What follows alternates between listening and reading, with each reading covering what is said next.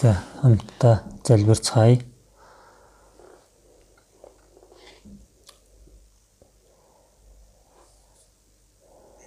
Бид нарыг хайрладаг ариун энэрэнгүй бидний бурхан аваа.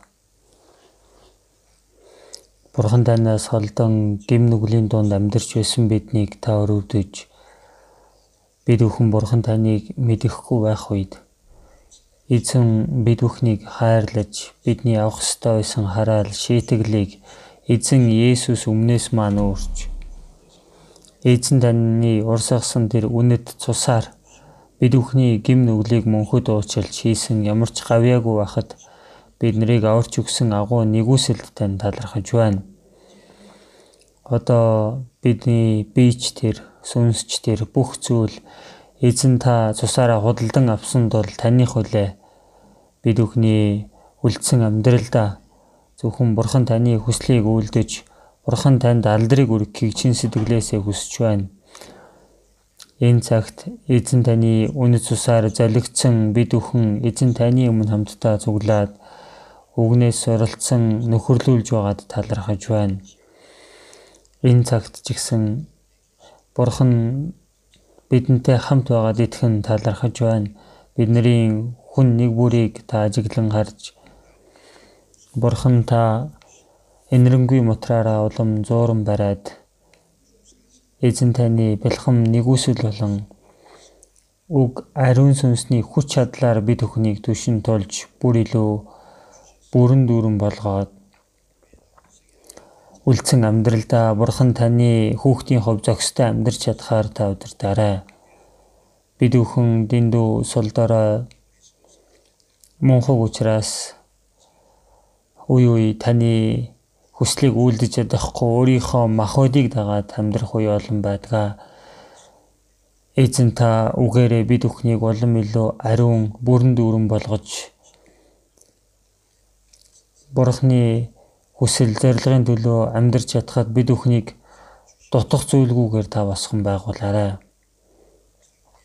Орон даяар байгаа чуулган, дэлхийд байгаа олон чуулганууд хүнд хэцүү нөхцөл байдал донд байгаа бүхий л чуулгануудыг эзэн та сахин хамгаалаарай. Өвчтэй байгаа бүхий л хүмүүс Бурхан та эрүүл хүчтэй байдлыг зөвшөөрөн үлдсэн амьдралдаа бурхан таны хүсэл алдрын төлөө амьдрч чадхаар улам сахин хамгаалаарай. Бид бүхний дундаас нэг ч хүн бурхан таны нэгүслэр нэгүслээс салах хүн байхгүй хахаар нэгүслээ болгоорой. Цаг үе болгонд эзэн та хэрэгтэй үгийг өгч бид бүхний явах ёстой, үйлдэх ёстой замыг заадаг бурхан минь. Энэ цагт ч ихсэн бид бүхэнд илчлэхийг хүсэж байгаа өөрийн хүссэн үгэ мөн бид бүхэн хэрхэн ямар хүн болох ёстой вэ гэдгээ үгээр тань ухааран бид бүхэн үгийг сонсоод марталгүй байж өөрсдийнхөө амьдрал сэтгэлдээ захин хэрэгжүүлж чадхаар биднийг удирдаарай. Энэ коронагийн халдвар төвчин хурдан дуусаад бид бүхэн илүү чөлөөтэйгээр нөхөрлөж сэтгэлдээ хүртэл сайн мэдээг тарааж чадхаар бидэнд боломжийг өгөөрэй. Бидний эзэн Есүсийн нэрээр залбирлаа. Амен. Магтан дууд болж өгөх болно.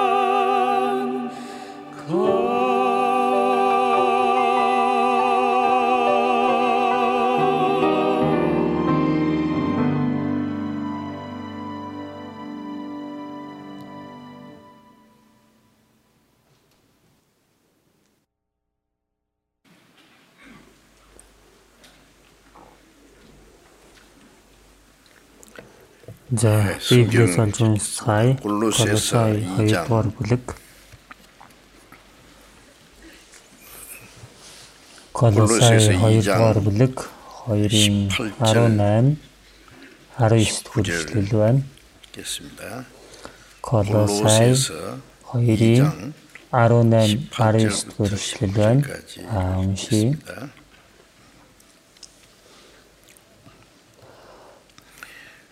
Хуурамч даруй айдалд таашаал авдаг.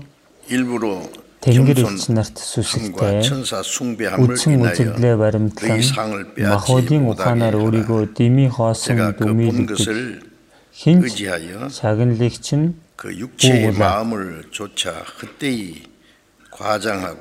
бүхэл биеийг үе мөч болон шүрмсээр хамтын холбон хангаж бурхны өсөлтөөр өсөгдөг тэргүүнээс тэд зуурдаггүй аж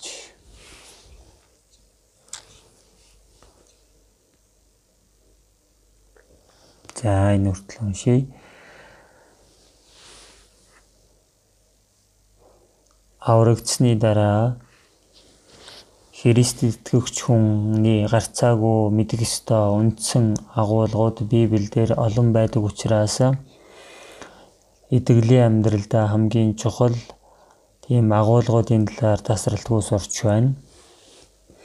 Аврагсны дараа Христ итгэгчүүний амьдрал бол Иохан 15-ын 3 дээр хэлсэнчлэн миний хэлсэн үгээр та нар хэдийнэ цэвэр болжээ. Миний дотор байх тун би ч та нарын дотор байна гэж хэлсэн үгийн дагуу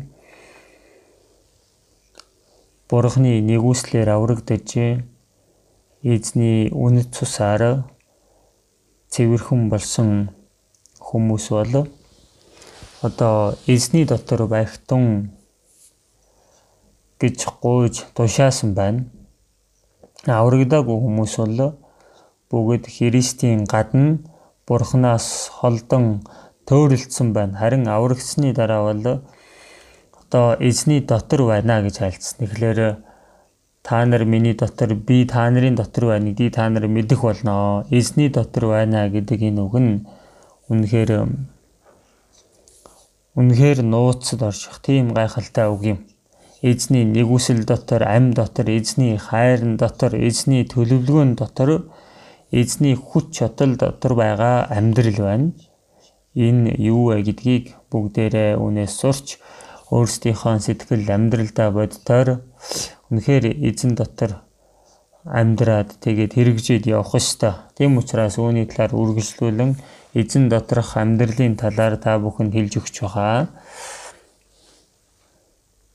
Өнөөдөр энэ Колосай 2-ын 18 19 дугаар ишлэлийг голчоо болгоод үгнээс хэлж өгөх гэж байна.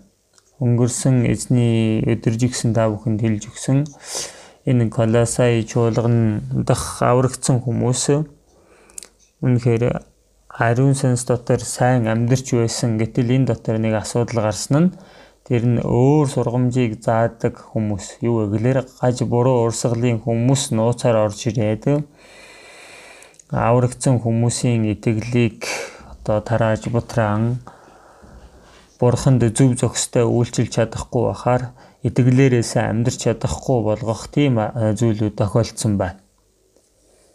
Үнийг төөрөлдүүлэх ажиллаа гэж хэлсэн. Аврагдаагүй хүмүүс бол бүр аврагдаж чадахгүй бахаар бузар сүнс саад гэдэг аврагдсан хүн бол итгэлээрээ сайн амьдрч чадахгүй бахаар янз бүрийн байдлаар уруу татаж саад хийдэг байна. Тэгэлээр бид бүхэн энэ үннийг мэдэх хэрэгтэй. Одоо бол энэ дэлхийд даяараа корона гэж хэлээд байгаа энэ халдварт өвчин. Тэгээ халдварт өвчин гэхлээр бас л сайн хэрэглэхгүй л байна л да.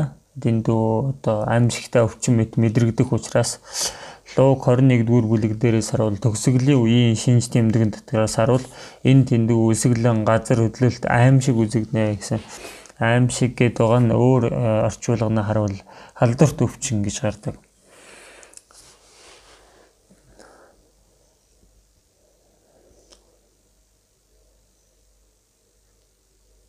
Тэгэхээр э, сүүлийн үед бол одоо энэ Солонгос улс маань коронагийн халдвараар өвчлөж байгаа хүмүүс дэлхийд нэгдүгürt орж байна. Ийм юм нэгдүгürt ороод явах бол шаардлага байхгүй юмсан. Өмнө нь бол тийм ээ одоо халдвар хамгааллын дэглэм сайн байна гэдэл одоо сайшаагдаад байсан. Одоо бол орвонгороо эргэжлээ. Тэгэлэр тийм ээ одоо хамгийн дээд түвшинд хүрж байгаад одоо доошлж байгаа гэж л ярьж байна. Бүгд тэгж гордож хүсэж байгаа. Уул нь тийм ч болоосаа гэж хүсэж байна. За ямар таач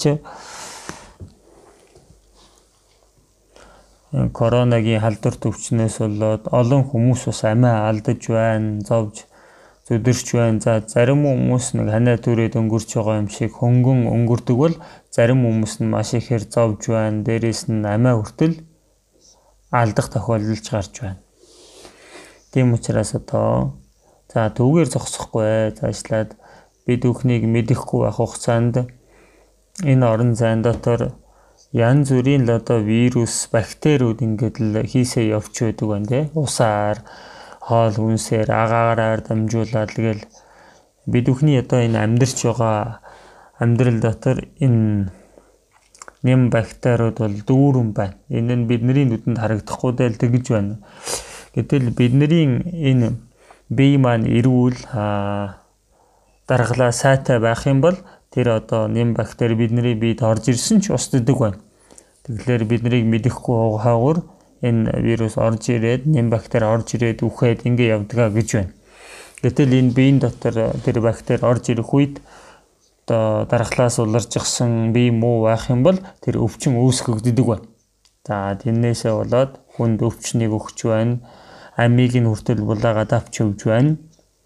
Тэгээ сүнслэг хөвдөж гисэн юм байна сүнслэг юмс бидний нүдэнд харагдахгүй болоод л тэр болохоос шинэ бузар сүнс одоо зүгээр дүүрэн байгаа. Одоо бидний хажууд хүртэл энд ирж гисэн байгаа. Нь зөвлөг яах гээд байна.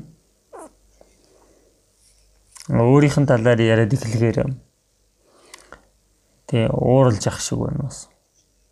Болгоомжлох хэрэгтэй. За энэ бол тийм доглоом биш ээ. Бидний хажууд тэнгэр илчж байгаа. Тэр бол үнэн. За тэгэхээр аврагдаагүй хүн бол аврагдаж чадахгүй байхаар янз бүрээр саад хийдэг гэсэн. Тийм ээ энэ үгийг ухааруулахгүйгээр саад хийдэг, итгэж чадахгүй байхаар Христийн сайн мэдээний алдрын гээгээ тусахгүй байхаар ингэж харанхуулуулдаг саад хийдэг гэж байна. Гэхдээ л чин сэтгэлээсээ хүсэж байгаа хүн бол бурхан түүнд туслаад бурхан нэгүслээ ухааруулж аврагдуулдаг. Харин аврагсны дараа ч гэсэн одоо бид бүхэн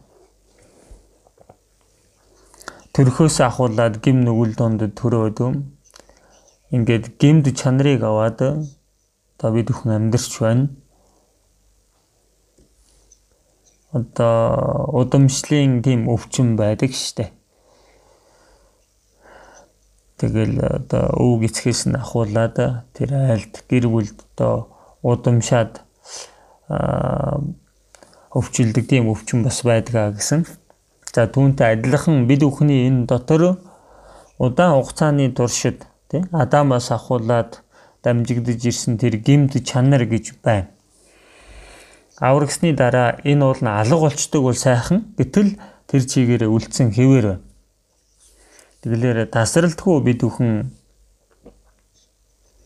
эмчлэгдэх хэрэгтэй. Бурхны нэгүсэл үг ба ариун сүнсний хүч чадлаар. Тийм учраас сүнслэгээрээ хүчтэй болох хэрэгтэй.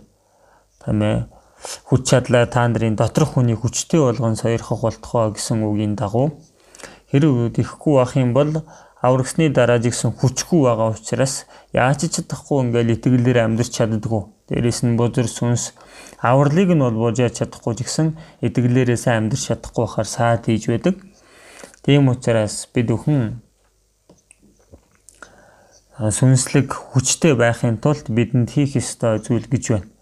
Бид нар энэ махбодынхон эрүүл мэндийн төлөө хүртэл сайн юмшийн нийтэл муу юмшийн идэхгүй байх гэж хичээгээл тэгээд дасгал хөдөлгөөн хийгээл янз бүрийн одоо эрүүл мэндэд хэрэгтэй зүйлсээр санаа тавьдаг штеп. Тэгээ хэрэг үүн дээр анзаарахгүй андах юм бол өөрөө ч мэдлгүй өвчин тусаад энэ ертөнцөөс эрт хальж магадгүй. Тэглэр бид нэр сүнслэг байдлаараа ч гэсэн эрүүл хүчтэй байх хэрэгтэй. Тэгэх юм бол энэ гим нүглийг ялна, ертөнцийг ялна, бузар сүнсний сорилтыг ялна. Тэгээд бурхны хүүхдийнхаа хуваар ялалт байгуулж амьдрч чадах юм аа. Тэгээ сул дорой хүн бол тэгж чадахгүй. Тэгэлэр бидний доторх хүн хүчтэй болохын тулд хүч хичээх хэрэгтэй. Тийм учраас энэ Библиэлд сарвал Коринт чуулганыхын жигсэн аврагдчихсан хэдий ч үнэхээр махуудын дагуу байж атаархалж төрхөл хэдний дунд байсан бардамнал байсан яс суртахууны гим нүгэл байсан галач чуулганыхан болохоор аврагдсан хэдий ч одоо хуулийг баримтлагч нар хурж ирээд тэдний итгэлийг гуйглж хайчихсан ариун сүнсийг дагаад амьдрч чадахгүй хуулийг дагаад амьдрахаар ингээд тэдний итгэлийн амьдралыг сүрүүлж Түүнтэй адилхан энэ колосай чуулган за өнгөрсөн удаа та бүхэнд хэлсэн энэ колосай чуулганд гүн ухаан болон хоосон мэхлэлээр та нарыг олзлох вэ химэн сэрэмжлэх тун гэсэн. Энэ ертөнцийн одоо гүн ухаан гэдэг юм ороод исэн. Энэ бол хуурамч одоо мэхлэл байхгүй юу? Библийн үгээр бид өхөн тасралтгүй тэдээгжиж энэ үгээр дамжуулан өөрийнхөө сэтгэл амьдралыг өөрсдөө дуулууртай амьдрах хэрэгтэй атал ертөнцийн хүмүүс орж ирээд байдаг. Тэгэхээр энэ Библи болон энэ ертөнцийн одоо хуурамч, сургамж, гүн ухаанч гинөө, сэтгэл зүйч гинөө, сэтгэл зүй гэдэг зүйлийг бол зөв суруулал зүгээр л дээ. Гүн ухаан гэсэн тэгэлэр бүгдээрээ муу гэсэн үг биш зөв зөкстэй гүн ухаан гэдэг бол хүний оюун санааг зөв тийш нь хөдөлдөг. Гэтэл одоо буруудахаараа өөрөө ч мэдэхгүй юм а ярьцгаагаад л хүмүүсийн бодол санааг утгалдуулдаг тийм муу гүн ухаан гэж байна. Тэгэлэр Колосай чуулган гүн ухаан болон хоосон мэхлэлээр та нарыг олзлох үе сэрэмжлэгтэн гэж хэлсэн байна. Тэгээ хуурамч даруй байдалтай тэнгэр элч нарт сүсэгтэй гэсэндэ өнгөрсөн удаа та бүгд хэлсэнчлэн одоо хуурамч даруй байдал даруй юм шиг царайлал тийм ээ.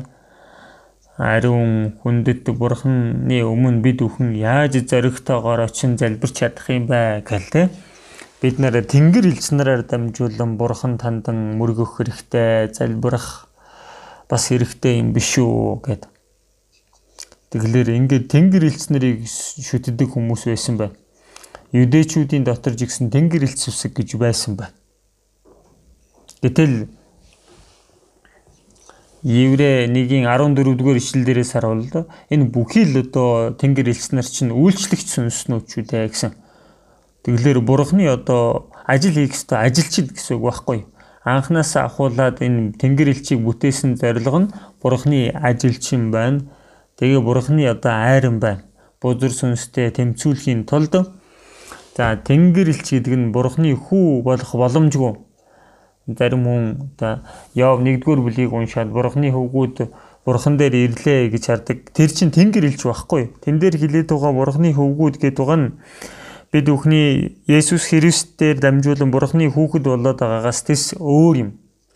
Юу гэхээр Есүс эзэн үгэндээ хэлэхдээ бүхий л хүмүүс бурхны хөвгүүд юм а гэж хэлээд байна. Энэ юу гэхээр сүнслэг талаас л одоо бурхныг дүүрээсэн сүнс байгаа юм а. Бурхантай хамааралтай юм байна л гэдгийг хэлээд байна шүү дээ.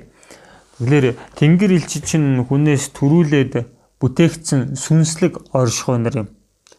Тэнгэр элч нарт энэ махбод гэж байхгүй. Мэдээж махбодтойгоор үзэгдэх үе байдаг гэсэн түүнд төрлөх махбод гэж байхгүй. Тийм учраас тэнгэр элч нар гэрэлдэг үү, нөхөрд гардаг уу гэсэн шүү дээ. Тэгэлэр тэнгэр элч нар бол бурхны үйлчлэгч сүнснүүд юм. Дуулал 103 дугаар бүлэг дээрээс харуул одоо бүхий л тэнгэр элч нар бол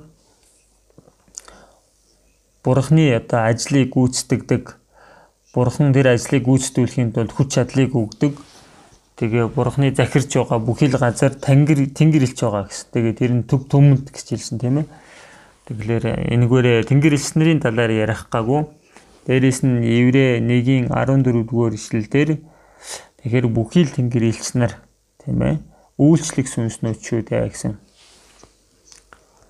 Дээрээс нь тийм ээ аврагдаад девайс руу орох бурхны хүүгүүдэд бурхны хүүхдэд очиж үйлчил гэж илгээгдсэн сүнснүүд биш шүү гэж гардаг. Тэгэхээр энэ Библийг буруу заадаг хүмүүс Йов 1-р бүлгийг харангуудаа Тэнгэр илч хүртэл бурхны хүү юм аа гэл.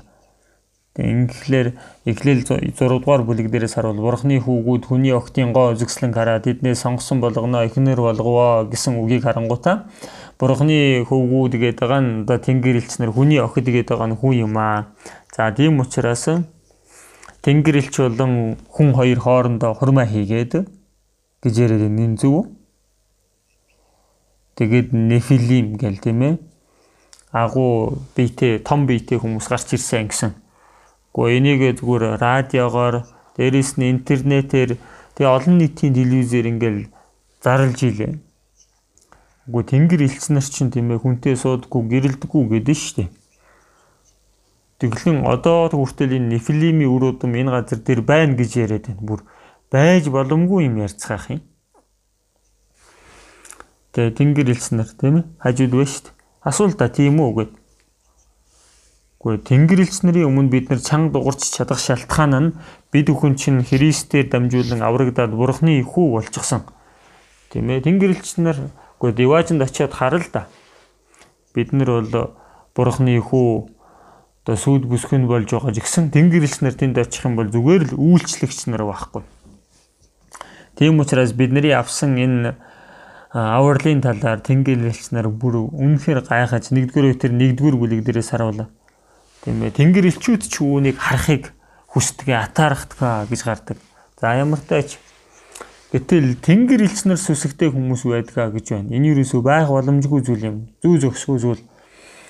За гэрт нь хүү байлаа гэж байгаа.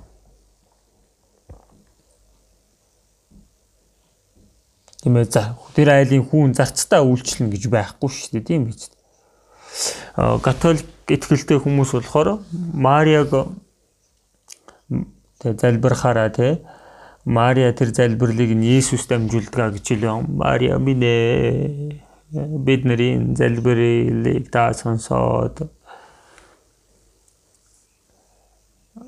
та түүнд дамжуулж хилээж өгөөч гэл Мариан тэдний одоо зууслагч байгаа байхгүй юу. Нэгдүгээр Тимот 2-ын 5 дээрээс харуул Бурхан ба хүмүүсийн хооронд ганц зууч тэр нь Христ Есүс байна гэсэн. Гэтэл Бурхан хүн хоёрын хооронд ганцхан л зууч биш штэ. Яаж одоо Тэнгэр элч зууч болоод Мария зууч болох юм бэ? Гэтэл анхны чуулганы үед бол бидэн шиг одоо ийм Библи гэж байгаагүй штэ. Нэ шинэ гэрээ бичигдэж байгаа цаг үе байсан шүү дээ.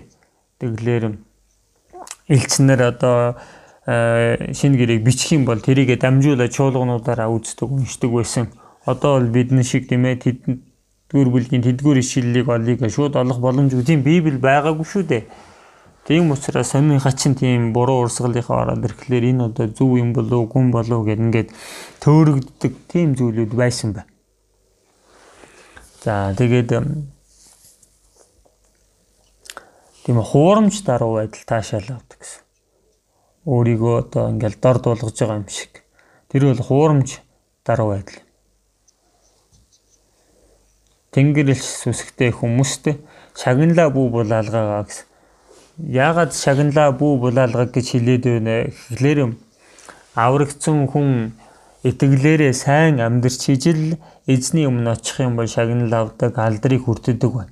Гэтэл итгэлээрээ сайн амьдрч чадахгүй төөрөгдөө явчвал аврал нь бол алдагдахгүй жигсэн итгэлийн амьдрал нь буруудаад ингээд шагналаа алдаждаг байна. Тийм учраас өөрийнхөө шагналыг бүү булаалгаарай гэсэн. Илчлэл 2-ын 10 дугаар ишлэлээрээс харуул үхэл хүртэл үнэнч бай. Тэгээд би чамд амийн титэм өгнө гэсэн. Аврагдсан хүн нэг догруулс хийгээл амьдрч байгаа л явдаг хүмүүс байна. Харин өөхөхгүй хэмжээгээр итгэмжтэй байдаг хүмүүс байна. Харин өөхөх хүртлээр итгэмжтэй байдаг хүмүүс байна. Энэ хүн болгон эзний өмнө очих юм бол эзний аврагсныхаа дараа хэрхэн амьдрснараа шүүхтэн. Тэгэхээр тэндээс өөр болно эзтэй шагнал нь адилхан байх боломжгүй. Аврал бол бурхны нэгүслэр өгөгдсөн хэдий жигсэн шагнал бол тийм ээ үйлсээр шудраг байдлаар олгогдно. Үйлснийхаа дагуу аврагдсан тэр үеэс ахуулаад эзний өмнө очих хүртэл шинээр тооцоологддог байна. Тэгэхээр аврагсны дараа хуучин өнгөрч шин болсон байна гэсэн. Ингээд шин түүх эхэлдэг байна. Эзний өмнө очих өдрийг хүртэл энэ нь ингэж тооцоологддог. Тийм учраас үхэл хүртэл итгэмжтэй байсан хүн нь амийн титэм, тэр алдрын титэм, зөвхт байдлын титэм авна гэж байна. Титэм гэдэг байгаа чинь алдар шүү дээ. Өмнөх дээр үед Грекэд олимпик болох үед тийм ээ одоо ялалт байгуулах юм бол титэм өгдөг үстэй. Харин тэр бол муудах титэм. Харин бид үл муудах титмийн төлөө юм а. Тийм учраас та нар ялахын тулд гүйцгээ гэсэн.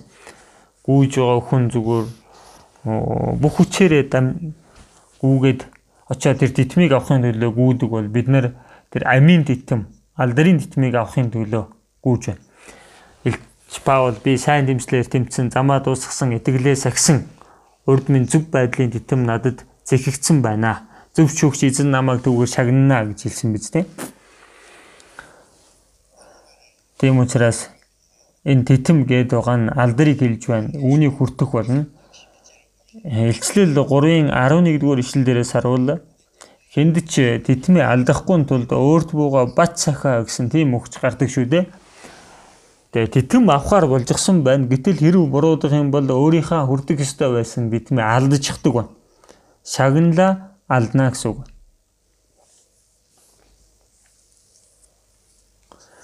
Олимпийн тамирчин алтан медаль хүрдэг боломжтой байсан атал нэг алдаа гаргаад булаалгачвал өстой дэндүү гомдолтой байна үстэй. Тийм учраас шагналаа бүү алдаараа гэсэн титмээ битгий алдаараа гэсэн Тэглэр тийм үгнүүдтэй адилхан бид бүхэн итгэлээрээ нэг тэгс хийгээд л амьдраад тэгээ нэг диважинд орж ивэл болно штэ гэдэг. Зарим хүмүүс нь да шагнал юуныхын шагналгаар ордох вэ одоо диважингийн тэр хамгийн хаагуур нь орж ивэл болоо юм биш үү гээл тийм ээ. Тэгээ нэг тохируулс хийгээл амьдрах гэдэг хүмүүс байдаг. Өнөөдөр чи тухайн эзний өмнө очивол нэг тохируулс хийгээд тэгж амьдрсан нь сайн болжээ гэх үү? Тэр алдар суунж гисэн мөнхийнх юм аа. Аврагдсан хүн тийм ээ диважинд оцсныхаа дараа хүртэх алдар нь бүгд өөр өөр гээд хахад илчлэл 22-ийн 12 дээрээс харуул би удахгүй ирнэ хүн бүрдүүлснийхэн дагуу буцаан дүлэг шагнал минь надтай хамт байгаа хүм бүрд үйлснийхэн дагуу буцаан төлнө. Есүсийн моторт титэм атхаастай. Тийм ээ алдрын титэм байна. Хүн болгонд өгөх шагнал байна. Есүсийн моторт хүн тус бүрд байна. Тэгэхээр нийтийн бэлэг гэж байхгүй. Чуулган дотор хүртэл тийм ээ нийтийн шагнал гэж тэр бол шудраг байж чадахгүй. Ягаад гэвэл зарим үхэтлээ хийдэг бол зарим хүмүүс нэг төгрөөс хийгээд л нэг ингэс тэгс хийгээд тэгсээр нэ адилхан шагнал авах юм бол тэр шудраг байж чадахгүй байгаа юм зү. Тийм учраас шагнал гэдэг нь хүн тус бүрд юм. 1-р Коринт 4 дээрээс харуул эзэн хүн тус бүрд эзнээ шагнал байх болно гэсэн. Хүн тус бүр шагналч байна, зэмлэлч байна. Тэгэхээр эднийг бас бодож үзэх хэрэгтэй. энэ магтаал алдар нь бол мөнхийнх юм. Тэгэлэр өнөөдөр чи тухай диважинд орлоо гэж бодох юм бол 1-р Коринт 3-р бүлэг дээрээс харуул аврагдах нь аврагдсан ч гэсэн гал дундуур гарсан мэт аврагдах болно гэсэн. Тэг гэрн тийм ээ. За Бүсанд байхад нэг гал гарах үед тэр үед би яг Бүсанд амьдарч байсан. Бүсан хот тэр чигээрээ шатчих юм болов уу гэж бодсон. Тэгсэн тэр баяа айлж гисэн нэг өдрийн дотор л зүгээр үнс болол хоцорчихсан зарим хүмүүс унтаж байгаад л зүгээр дотор хувцастайгаа гараагүйсэн. Амиа дөнгөн авраа гарсан. Тэгээд хөөгдөөд тийм ээ. Одоо очих газар байхгүй далаа эрг хүртэл хөөгдөө явсан. Тэр том зам руу тийм ээ гал бүр гарч ирээд Бусан тэр үед одоо шатсан өөр нэлен дээр үе явдал шүү дээ. Тэр үед яг тэнд амьдарчлаа би. За тэгэл хотоос тэр өвөл хүүтэн байсан. Хүүтэн өвөл тийм нэг нэг хүнжил өгөөл тэр нэг өгсөн хүнжлийг нь хүн болгоно өмөрт суугадлаа. Тэгээ юу ч хүн шадажчихсан дөнгөн данга амьтай л хоцорсон. Тийм учраас 1-р Коринт 3-р бүлэг дээрээс харуул нөгөө үйлсэн шатажж байгаа хүн энэ ертөнц шүүгдэх үед шатаад юу ч хүн үлдэж байгаа хүмүүс яг хаа өөрөө бол аврагдах нь аврагдсан гэсэн гал дундуур мэд гарсан байх болно. Лот Содом Гоморо хот шатах үе дөнгөн данга амьтайгаал гарч ирээ үсттэй. Эхлэл номон дээр гарч байгаа үсттэй. Тэгээ тийм болно гэдгийг айлцсан байна. Тийм учраас аврах аврал нь бол аврал л да. Ичхүүртэй аврал юм аа гэдэг. Дөнгөн данган амиа авч гарч ирсэн. Гэхдээ тийм байж болохгүй үсттэй бид нарыг авраа зогсохгүй бид өхөнд алдрыг бас бурхан өгөх гээд байна. Алдарсуу. За тэгж амьдрсан хүн бол бурханы өмнө очиод мөнхөд харамсах болно.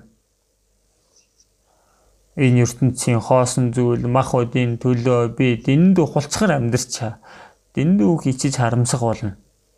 За ямар тач За тийм учраас хэнд ч титмээ алдахгүй байгаарай гэж хэлсэн. Шагналаа битгий алдаараа эдгэр үгсүүд яагаад байна вэ? За дээрэс нь үдсэн үзэгдлээ баримтлан махбодын ухаанаар өөрийгөө дими хоосонд үйлдэгдэг гэж байна. Тэгэхээр энэ хуурам сургаалыг заадаг буруу урсгалынхан байна. Анхны чуулганы үед гисэн буруу урсгалынхан байсан. Одоо бол бүр ч илүү олон байна. Гэтэл эдгээр хүмүүс үдсэн үзэгдлээ баримтлан гэдэг нь одоо нэг ямар нэг үзэгдэл үзэгдлээ зүүдэндээ ямар нэгэн илчиллийг хүлээж явлаа. Тэстэй дими юм ярьцгаад. Ирими а 23-ын 25 дугаар ишлэл дээрээс харуул би зүү зүүдэллээ. Чин зүүдлээ гэдгээ ярьж байна шүү дээ. Бурхан зүүдэнд нь өөрт нь одоо илчлэгдээд нэг илчлэлийг өглөө. За түүгээрээ ингээд хүмүүсийг уруу татдаг, үргэлтдэг байна. Хуурам сургаалаа заадаг байна. Та бүхэн одоо санаж байгаа болоо яаж байгаа болоо хэдэн нэлээд хэдэн жилийн өмнө Кванжуугийн тэр авчт одоо ирээдүйн зөвгөнлийн чуулган чөлөө нэг тийм сүм байсан. Нэг хүн зүүдэндээ илчиллийг хүлээж авсан гэн тэгээ тэдэн оны тэдэн сарын тэдний өдрийн тэдэн цагт Есүс дахин ирнэ. Тэгээ санаж гинүү те. Тэгэл тэр өдөр нь яг ирлээ шүү. Тэгээ нөгөө ирээдүйн зөвгөлийн чуулганыхан тийм ээ одоо нэг цав цагаан хувц өмсөл одоо хамтдаа цуглаал тэнгэрүүд хараад тэгээд яг 12 цагт тийм ээ ирнэ гэл тэнгэрүүд хараад байж исэн. Тэгээ бооин болсон тийм ээ. Гэр бүлийнхэн эргэн тойронд байгаа хүмүүс байна штэ тий. Тоолн дээшээ явж чадахгүй гин энэ эргэн тойронд байгаа хүмүүс нь тийм ээ хараад штэ. Хэрэг буруудах юм бол одоо солиорц юм шиг одоо тийм ээ амиа хорлж явах вэ гээл тийм ээ. Дагаал хамаан бүх хүмүүсийг цагдаа цуглуулаад хүлээгээд идэгсэн 12 цаг болсон юу ч болсонгүй Тэгээ тэрийг одоо хөдлөө явж байсан Бастан И Зангним гэдэг Зангним гэдэг нь солонгосоор одоо хуурамч гэсэн утгатай. Тийм ээ. Тэгээ илчлэл авсан, хүлээж авсан. Тэгээ хэдэн хүмүүс цуглуулчихсан. Тэгээ өмнө нь бас адвентист чуулганаас ч гэсэн нэг хүн илчлэл хүлээж авлаа. Есүс тэдэн сарын тэдний тэдний өдөр ирнэ гэж тэгсэн. Тэгээ итгээ хүлээсэн чинь юу ч тохиолдог байхгүй юу? За тэгээ юу нь буруудчваа гэл. Аа эн чин хараад исэн чинь Есүс эзэн энэ газар дээр ирсэн юм биш үү штэ ариунаас ариун газараас ариун газар руу шилжсэн юм байна гэл тоо. Шал дими юм ярьцгаагаал. Ингээд одоо зөгнөлн бүтлгүүцнээс тэндээс салж гарсан Яхувагийн гэрчүүд штэ. Тэгэхээр адвентист Яхувагийн гэрчүүд хоорны сургаалын зарчим төстэй талууд олон байна. Ингээд ийм буруу урсгалынхан нэмээ илчлэл хүлээд авлаа, үзэгдэл үзлээ, дуу хоолой сонслоо гэл За би жигсэн тийм хүмүүстэй их олон удаа уулзаж үзсэн. Бүр цаашлаад нэг хүн залбирч байсан чинь бурхан надад одоо айлцны хүлээгээд бичиж аваа гээл тийм ээ илчлэл 4-өөс 14 хүртэл тайллыг нь одоо бичсэн гээл тийм ээ. Тэгээ тэрийг ном болгож гаргаал. Номынх нь нэр юу вэ дээ? Төгсгөлийн шинж тэмдэгч жилийн юу жилээ нэг тийм ном байсан. Одоо тэр нь юу юм болоо гэж санагдаа тэр сүм дээр нь очиж үлдсэн буяад байдаг нэг жижигхэн сүм байсан. Өөстө бүрэн хуурамч газар бол. Ямар тач та зүсэн бүрийн хүн байдаг юм байна. Буруу урсгалынхаа онцлог нь ийм байна. Тэгээ үдсэн үзэгдлээ баримтлан ямар нэг юм харсан гэж яриад байна. Тэгээд дөвийлэгдэг гэж байна махбодын ухаанаар гэж байна.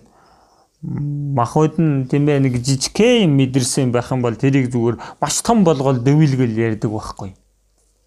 За гэтэл 2 дугаар Коринт 12 дугаар бүлэг дээрээс бол Илч Паул 3 дахь тэнгэр дээр 3 дахь тэнгэр гэдэг нь одоо шууд нисэж явж байгаа, онгоц нисэж байгаа энэ тэнгэр чинь 1 дахь тэнгэр. Одод байгаа нь 2 дахь тэнгэр бол тэрний дээр Диважинг 3 дахь тэнгэр гэж байна 3 дахь тэнгэрт очисон гэсэн. Тэгээ тийшээ очиод ирсэн гэсэн. Тэгсэн өөрийгөө гэж хэлэхгүй нэгэн хүнийг гэж хэлээд байгаа шүү дээ. Тийм ээ. За тэгээд тэнд очиод хүний одоо ярихын аргагүй, сонсохын аргагүй зүйл шиг би сонссон гэдгсэн. Илчи Паул бол одоо шинэ гэрээний талаас илүүг нь бичсэн хүн шүү дээ. Шинэ гэрээний 14 номыг бичсэн юм чинь. Гэхдээ тийм хүн гэж өөр хаана байдгийм бэ? Тэгэлэр өөрийнхөө үдсэн хансан зүйлээ одоо хэтрүүлж ярих вэ гэсэндээ би түтгэлздэг юм а гэж ярьж эхлэх гэж байгаа л зогсооцсон байна.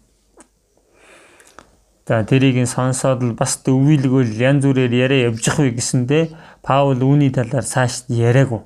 Иннээс цааш илчлэл илчлэл номыг бичсэн тийм ээ Йохан маань Тийм ээ Диважингийн үзэгдлийг тэр илчлэн номонд харснаа бичсэн байдаг шүү дээ. Тэнгэрийн хаалга нэгдэ дээшээ хүрээд иргсэн яахан тийм ээ дээш очоод тэр сүр жавхлан харсан бурхны сэнтигч харсан тэг төв түмэн тэнгэр элчнэр дуулж байгааг харсан шин тэнгэр шин газар тэр алдар суу та тэр газрыг бүгдийг харсан биз дээ. Нэг тэгээ бичиж гисэн байгаа юм чинь тий. Гэтэл түүнийг харсан хүн Библиэлд бичсэн ч гэсэн тэрийг ингээл дөвийлгөөл тэгсэн үү? Би тийм юм харлаа шүү гэлдэгээгүй. Бид нэр Библиэлд бичигснээс гадна тийм ээ хин нэгэн одоо ихслэл хүлээж авлаа, үзэгдэл үзлээ, зүүдэндээ ямар нэг юм харлаа. Зүгээр нэг хоосон юм зүүдэл чи юу яриа яваад байгаа тэр хүн. Тийм юмыг сонсч ярьж болохгүй. Гэтэл энэ Колосай чуулган тийм юм байжээ. Тийм учраас үдсэн үзэгдлээ баримтлан махан бодийн ухаанаараа өөрийгөө дими хоосон дөвийлэгдгөө. Тэгээ гаж буруу урсгалынхан харах юм бол нэг тийм юм зөндөө байдаг. За тэгээд тэр нь жинхэнэ юм болов гэ тэрийг бас дагдаг хүмүүс байна. Онцгой юмыг харчлаа, яачлаа гэл тийм.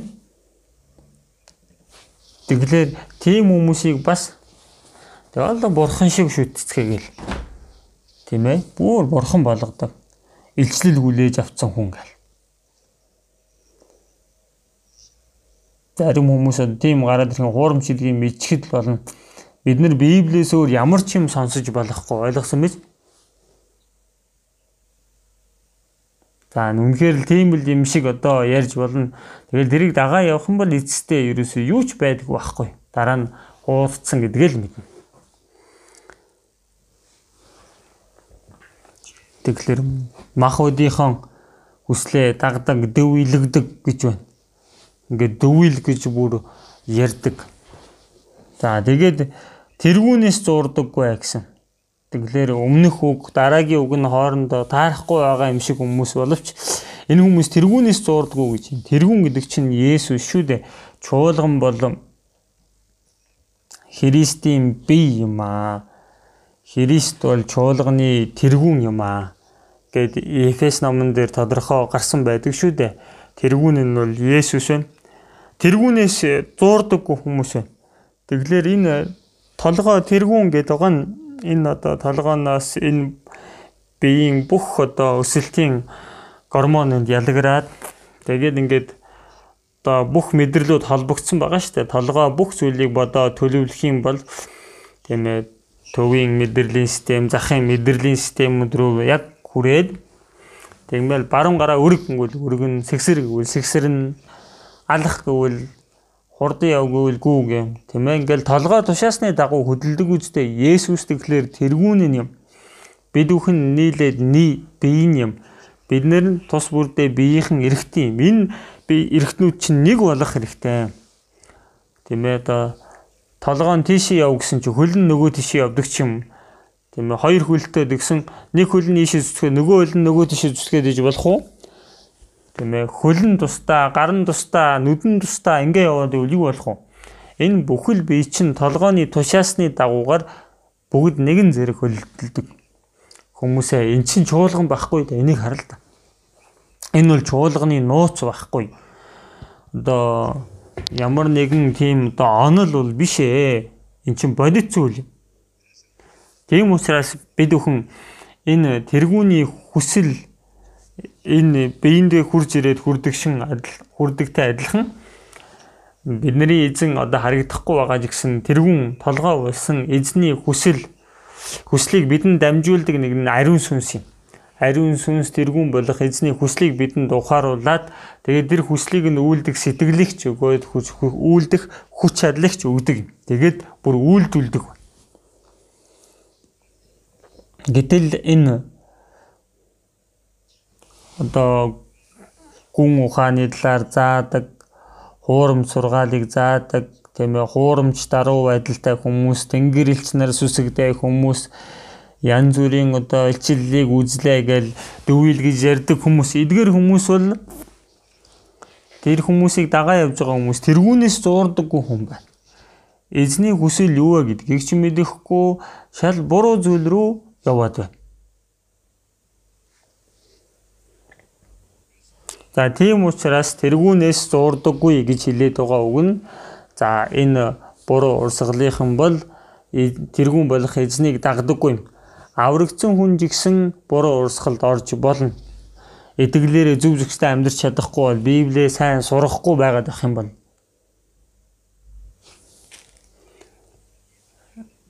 За тэргүүнээс дуурдаггүй ажээ гэсэн.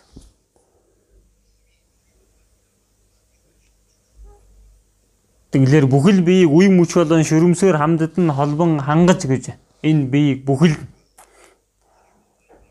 Тэгэлэр тэргүүнээс тийм ээ үе мөч болон шүрмс бүх зүйл хоорондоо холбогдож игсэн байна. Тэгэлэр энэ бид нэр амьдрахын тулд нарны гэрэлч хэрэгтэй, агаарч хэрэгтэй, янз бүрийн шим дижил бидэнд хэрэгтэй үстэй.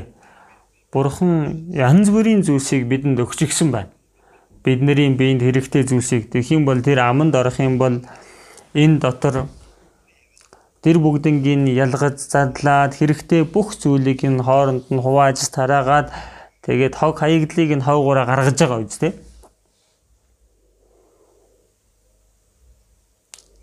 Тэгэлэр энэ бие маань тэгэлэр эрүүл байж хөдлөх энергийг тэндээс гаргаж авдаг байна. За энэ бол мах бод байна.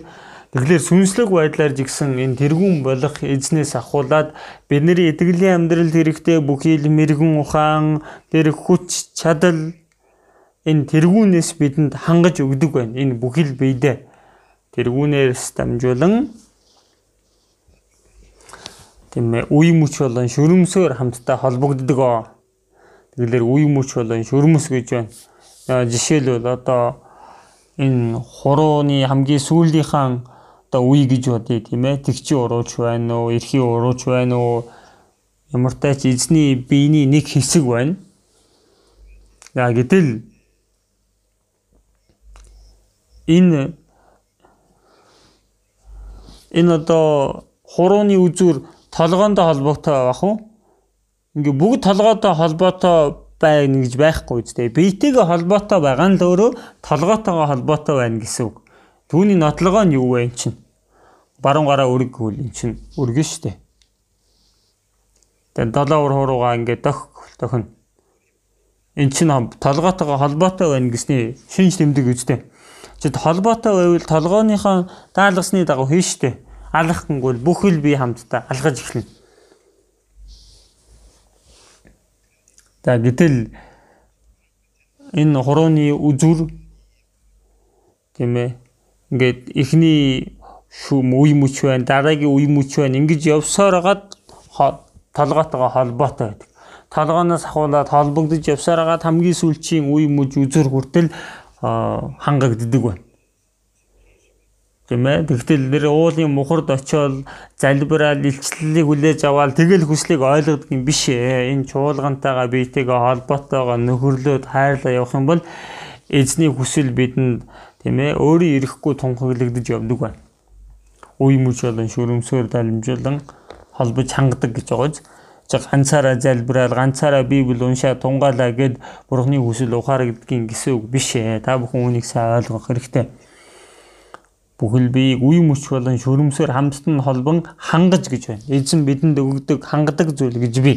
Тийм учраас Иохан 1-ийн 16 дугаар шил дээрээс харвал 1-ийн 14 дээрээс харвал үг нь мах бодолж бидний дунд оршин Тэгэхээр Есүс махуудыг өмсөд ирсэн энэ нь нэгүсэл ба үннээр дүүрэн байсан гэсэн. Есүсийн дотор нэгүсэл үнэн дүүрэн байсан. Колосай бүлэг дээрээс харуул тэр бэлхэм дүүрэн байдал Есүс тэр байсан. Та нар ч гэсэн түүн дотор төгс болгоцсон. Тэр Есүсийн тэр дүүрэн байдал биднэрт өгөгдсөн. Тэгэхээр Иохан 1:16 дээрээс харуул түүний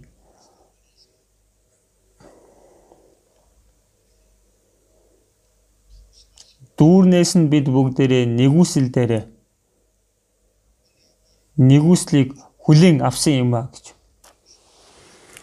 Тэр дүүрлийг нь бид нэр авах юм бол тэр чинь нэгүсэл дээр нэгүсэл байдаг. Бид нэр аврагдах үедээ нэгүслийг авсан. Тэгээд тасралтгүй энэ нэгүслийг авсаар байна. Нэмж өгнөө, нэмж өгсөөр үргэлж нэмж өгч байна. Нэгүсэл дүүрэн авч үргэлж нэмж өгсөөр байна гэл тасралтгүй өгч байна. Бид нарыг амьдрч чадахын тулд угаасаа бидэнд хэрэгтэй үстэй. Тэгэхээр ингээд холбоотой байж л байх юм бол болоо штэ. Тийм ээ усан үзмийн модны мөчөр холбоотой л байх юм бол хангагдаж байхтай л адилхан зүйл гэсэн үг. Тийм учраас үе мөч болон шүрмсээр хамтдаа холбогдсон хангаж Тэгэхээр хамтдаа холбогдож игсэн байгаа шүү дээ. Нэг болсон. Энэ би жигсэн хамтдаа ингээд нэгдэж игсэн бай. Тэгэхээр чуулган гэж хэлээд байгаа нь аврагдахын өмнө бол хүн тус бүр байсан. Хүн тус бүр өөр өөрийн замаар явсан. Аврагсны дараа Христ дотор нэг болж гисэн. Ингээд бурхны ам хайр тийм ээ ариун сүнсний хүч чадлаар нэг болсон одоо нийтлэг нэг бүлэг гэсэн. Зэрэгт очих юм бол тийм ээ. Дээр нь одоо өндөр албан тушаалтанд тушаахал юм бол бүгд нэгэн зэрэг тийм ээ дайсныхаа эсрэг довтлоод гэвэл явхал эрэхтэй зүхтаж чадахгүй. Дайны үед бол тийм ээ захирч байгаа хүнийхэн тэр хэлсэн үгийн дагуу довтол гэвэл довтол нь тийм ээ одоо хоошоо ухар гэвэл ухар гин Тэгээ хувьдаа ингээд ганцаараа хөндлөх юм бол буудуулна шүү дээ. Хизээч тийм байх боломжгүй. Тийм ээ нийтээр хамтдаа хөдлөх хэрэгтэй болдог. Тэгэхээр энэ чуулган гэдэг бол ариун сүнсээр нэг болсон сүнслэг одоо бүлэг гэсэн. Хэсэг гэсэн. Тэгэхээр ховын үйлдэл байж болохгүй. Хов хүний. Тэгэхээр ариун сүнсийг дагаад бид нар хамтдаа хөдлөнө. Тийм учраас Ром 12-ийн 5 дугаар харуул бид олуулаа Христэд нэг бие юм а. Хүн нэг бүр нэг нэгэндээ эргэтэй юм а.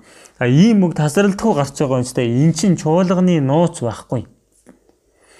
Тэгэхээр аврагсны дараа бол би өөрөө хов хүн гэж ярихгүй. Энэ ариун мөнхийн сүнслэг энэ сүрэг дотор би жигсэн нэг гişүүн нь болчихсон энэ нэгэн нийтлэг дотор би нэг эргэтэн гэсэн байна. Энэ би. Тийм учраас энэ чуулганы талаар хамгийн сайн тайлбарлсан би юм а гэсэн. Есүс бол тэр биеийн толгой тэргүүн.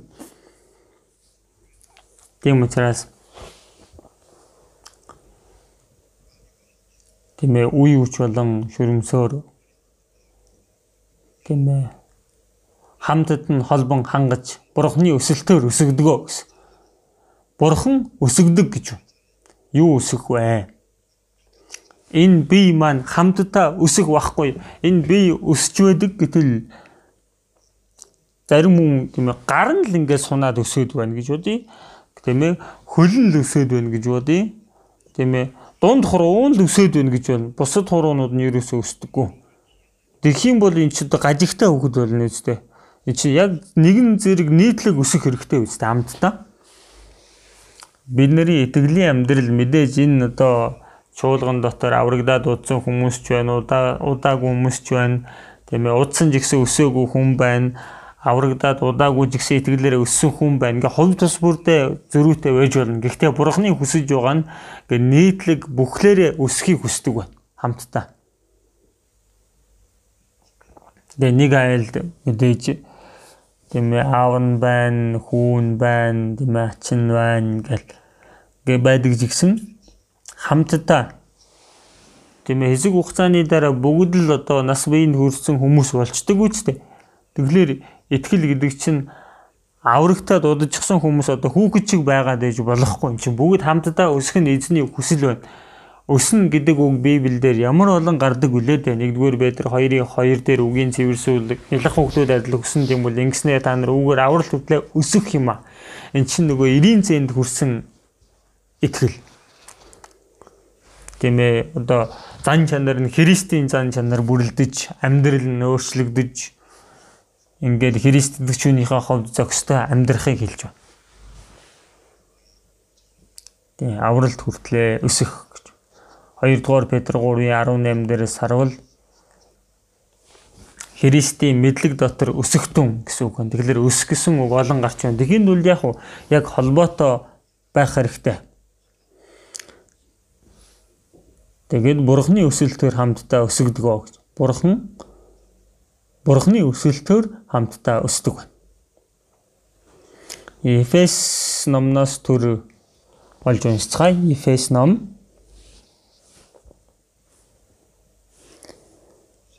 Колосой номын өмнө Филиппойгоо Филиппой номны өмнө Эфес ном Эфес 4-р бүлгийн 4-ийн 15 дугаар ишлэл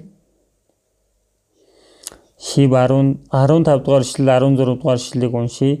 Үннийг барьж ингэхдээ харин хайранд тэргүүн болон түн өөд Христүүд бүх талаар өсцгөөё.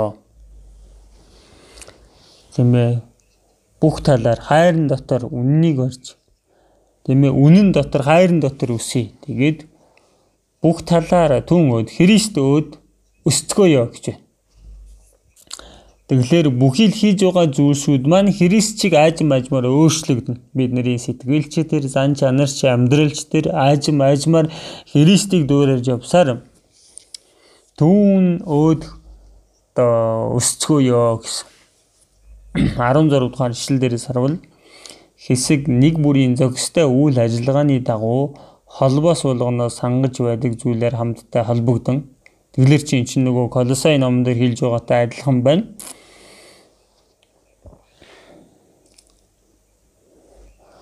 Ингээд хамтдаа холбогдсон нийлж буй бүхэл нь Христээр хайр дараа өөрийгөө босгон барихын тулд биеийн өсөлтийг бий болгодгоо гэж байна.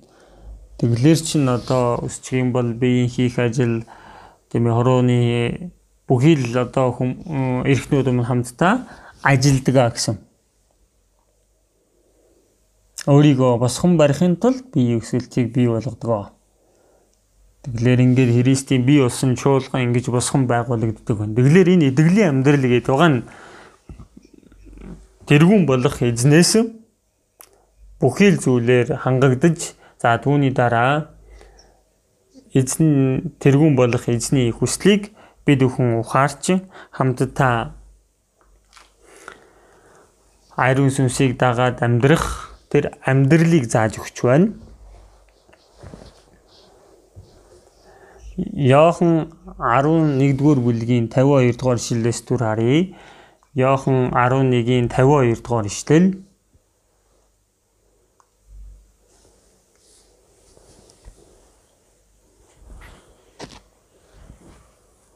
Йохан 11-ийн 52 дугаар ишлэл байна. Эсгрийн дээр жигсэн гарсан байна. 52 дугаар ишлэл байна. Тэр зөвхөн үндэснийхээ төлөө бус харин бурхны тарсан хүүхдүүдийг бөөгнүүлж нэгтгэхийн төлөө өөхөх тухай иш үзүүлжээ. За тэгэлэр одоо тарсан байсан бурхны хүүхдүүдийг нэгтгэхийн тулд тэгэлэр аврагдахаас өмнө бол хүн болгон бүгд тийм ээ бурхны дүр төрхийн дагуу одоо бүтээгдсэн хүн одоо сүнстэй хүмүүс бүгд тал таал тийшээ таржихсан байсан. Одоо тийм байж болохгүй. Тэгэлэр одоо тэднийг нэгдэхийн тулд өөхөх ёстой тухайга иш үзүүлжээ гэсэн байна. Есүсийн загалмаа дээр өгсөн зорилго нь бид бүхнийг аврахын төлөөх зорилготой байсан. За түүний дараа Бурхны хүүхэд болгоод Деважингийн ард түмэн болгох нь зорилго байсан. Бас нэг зорилго нь нэг болгохын тулд байна. Есүс загалмаа дээр өгсөн юм. Аврагдахаас өмнө бол хүн болгон тус бүрдээ байсан. Жинхэнэ утга учир Тэглэр яг хоёр хүн бурхнаас холдсон хүн хоёр хүн нэг байх боломжгүй юм. Хүн нэг бүр тус бүрдээ гэсэн. Израилийн одоо зүүр өвгөн дотор хоёулаа цуглах юм бол тэгээ гурван одоо нийгэмлэгийг үүсгдэг гэж байна. Яаж вэ? Тэгээ хоёулаа цуглаа яаж гурав бий болох гээд тус тусдаа нэг нэгийг гаргаж ирээд тэгээ хоёулаа нийлээ дахиад нэгийг гаргадаг. Ингээ гурван өөр юм бий болгодог гэсэн. Тэглэр чи хүн бүр тус бүрдээ өөр өөрөө гэсэн Тийм ээ одоо энэ гэр бүл дотор нөхөр ихнэр хоёр одоо хэрэгцээнийхээ маш л одоо нэг болоод амьдарч байгаа боловч бодол нь тус тустай байна. Тус тустай.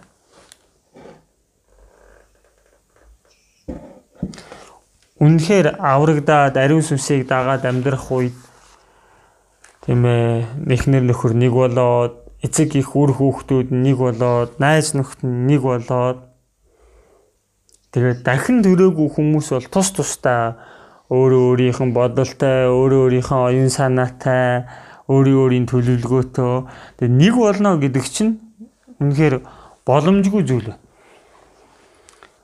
Тийм ээ шаардлагынхаа үднээс л нэг болох гэж хичээдэг болохоос ш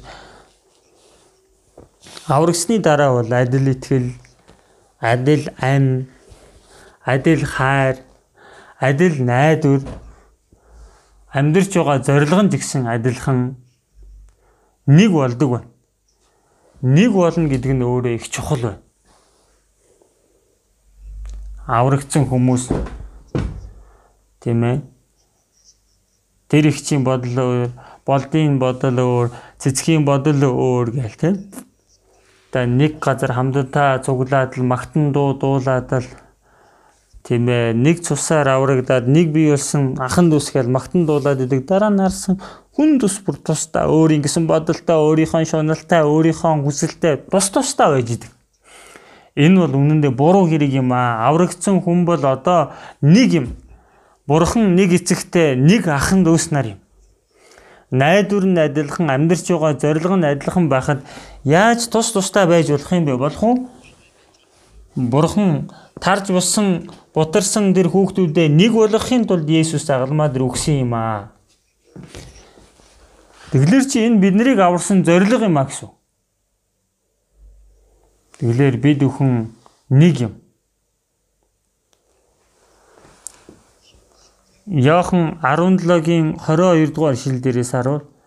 За 22-оос төр уншия. Яохан 17-гийн 22. Яохан 17-гийн 22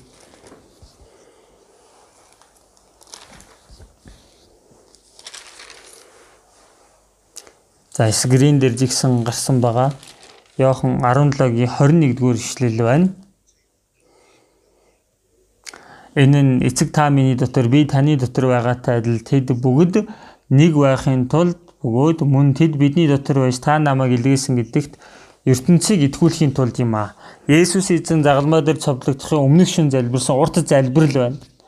За энэ залбирал дотор эцэг та миний дотор би таны дотор байгаатай адил Тийм ээ эцэг болон Есүс нэг байна. Тэд бүгд нэг байхын тулд мөн бидний дотор байж гэж байна. Тэгэлэр аврагдсан хүн Есүсийн дотор нэг байх нь Бурхны чин сэтгэлээсээ хүсэж байгаа зүйл юм. Тэгээ бидний дотор байж та намайг илгээсэн гэдэгт ертөнцийг итгүүлэхийн тулд юм аа. Тэгэлэр Христ итгэгч нар адил итгэл, адил найдвар, ариун сүнсээр нэг болох үед юу болдог вэ? Сайн мэдээ тарагддаг байна олон хүмүүс итгэх болдог, аврагдах болдог. Аврагдсан хүн нэг болохгүй байх юм бол авралын ажиллагаа биелэхгүй. Сайн мэдээ тараа гэдэг чинь ганцаараа хийдэг ажил биш юм. Эзэнд үйлчлэн гэдэг ч гэсэн ганцаараа хийдэг зүйл биш юм. Энэ гар ганцаараа толгооны хүслийг гүйцэлдүүлж чадах уу? Чадахгүй шүү дээ. Хамтдаа хүчээ нэгтгэх хэрэгтэй байхгүй юу та? Тийм ээ энэ толгоо нь тэнд очил юм аваад иргээл ушаасан чинь тэг хөл нь ерөөсө хөдлөхгүй нүд нь өөр тийшээ харжсан гарал явах гээд байвал энэ болох уу? Жи хамт хийх хэрэгтэй байхгүй да би чадахгүй бид чаднаа гэд. Ефес 2 3-ын 20 дугаар ишлэл дээрээс ороод дотор маань ажилдаг хүчний дагуу гуух буюу бодох бүхнээс минь илүү хэмжээлшгүй бэлгэлээр үлдэх чадвартай түүнд тийм ээ дотор маань ажилдаг хүчин дагуу тэгэхээр бид бүгдээрээ зүйлийг хийж байгаа. Би чадахгүй харин бид бол чаднаа гэх. Та бүхэн үүнийг сайн мэдэх хэрэгтэй. Энийг бидний зүгээр яс чүмгэнд нэвтэрч ортол ахан дүүснэр гэдэг чинь ямар хэрхэн мөндтэй юм бэ? Тэмээ эрхий уруу би бол хамгийн шилдэг нэ гэсэн чинь чигчи уруу чи бол юу ч бишээ гэл. Ингээл дэлэг гэл. Тэмээ одоо эрхий хуруу бол тэмээ их бүдүүн хүчтэй чи чи ямар нарийнхан юу хэрэггүй юм бэ гэлтэх үү? Энд чи бүгд хэрэгтэй байхгүй. Ингээл яг цуглуулахаар нэг болж байгаа юм чи тээ. Ингэж ганцхан уруутай байвал юу болох юм бэ? Юм барьж чадах чадах уу? Тийм ээ. Эрхий уруу хамгийн гоё нэгэл дэглээ гэсэн чинь ганцхан эрхий уруутай байвал юу болох юм бэ? Чи хуруунууд хамтдаа л байх хэрэгтэй шүү дээ. Чигчи уруу хэрэггүй юм шиг санагдана уу? Гэхдээ чигээ уухтай яах юм? Байхгүй гэж болохгүй гэсэн. Хүмүүсээ тийм ээ тэр ах тэр ягч хэрэггүй гэж бодох хэрэггүй. Эзнийг харахад бүгд л хэрэгтэй хүмүүс байхгүй. Эргэтэн гэдэг чинь биедээ бүгд хэрэгтэй. Тийм учраас бид нар сайн мэдээ тарахтаа хамтдаа хийдэг юм. Филиппой 1:27 дээр сайн мэдээний итгэлийн төлөө хамтдаа зүтгэж байна. Хамтдаа зүтгэн гэж байгаа. Хамтрах гэдэг байгаа энэ ханзыг харах юм бол загалмаа байдаг. Тэгээ хүч гэсэн гурван ханз байдаг. Тэгээ ингээд одоо нэгтгэх хүч байна.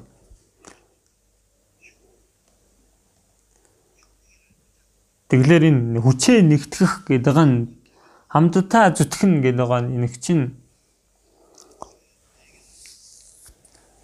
тийм ээ дөрвөн ийм зур үсгнээс бүрдэж штэ хамтдаа ингээд хүчээ нэгтгэх үед бийж итгэлээрээ амьдрах боломжтой, хүч чадлыг авах боломжтой, ингээд сайн мэдээ дараах боломжтой, авралын ажиллагаа явагдах боломжтой байдаг. Тэгэхээр нэг болно гэдэг чинь дэндүү чухал зүйл байна. Тийм биз? Тийм учраас Есүс эзэн шамнараа нэг байлгаж тэгээд энэ ертөнцийг итгүүлэхийн тулд тийм ээ аврагдаа хүмүүст итгүүлэхийн тулд юм аа гэсэн. Тэгэлэр аврагдсан хүн өөрийгөө ухаалаг юм шиг тэгэл царайлаад тийм хүмүүс л байгаадах юм бол байнга л одоо тэмцэл өрнөд бардамнал хүмүүсийг зөвлүүлчих юм байна шүү дээ. Тэгэх юм бол юу ч бол ажил явагдах боломжгүй. Түүний дараа 22 дугаар ишлэл Йохан 17-гийн 22 дугаар ишлэл байна. За бас уншийе. Бид нэг байдгийн адил тэднийг нэг байлгахын тулд надад өгсөн сүр жавхлан тань би тэдэнд өгсөн билээ гэсэн. Надад өгсөн алдрыг тань би тэдэнд өгсөн. Эзэн хайрыг өгсөн, бидэнд эзэн амийг өгсөн. Тэгээ мөнхийн алдар суугж гисэн өгсөн. Яагаад?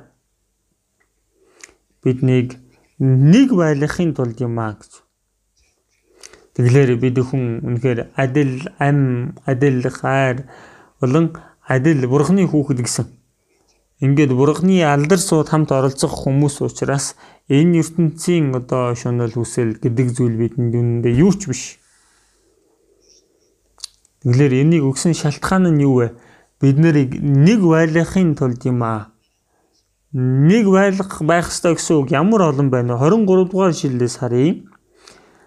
Би тэдний дотор, та миний дотор. Ингэснээр тэд бүрэн төгсөн нэг болж та намайг илгээсэн.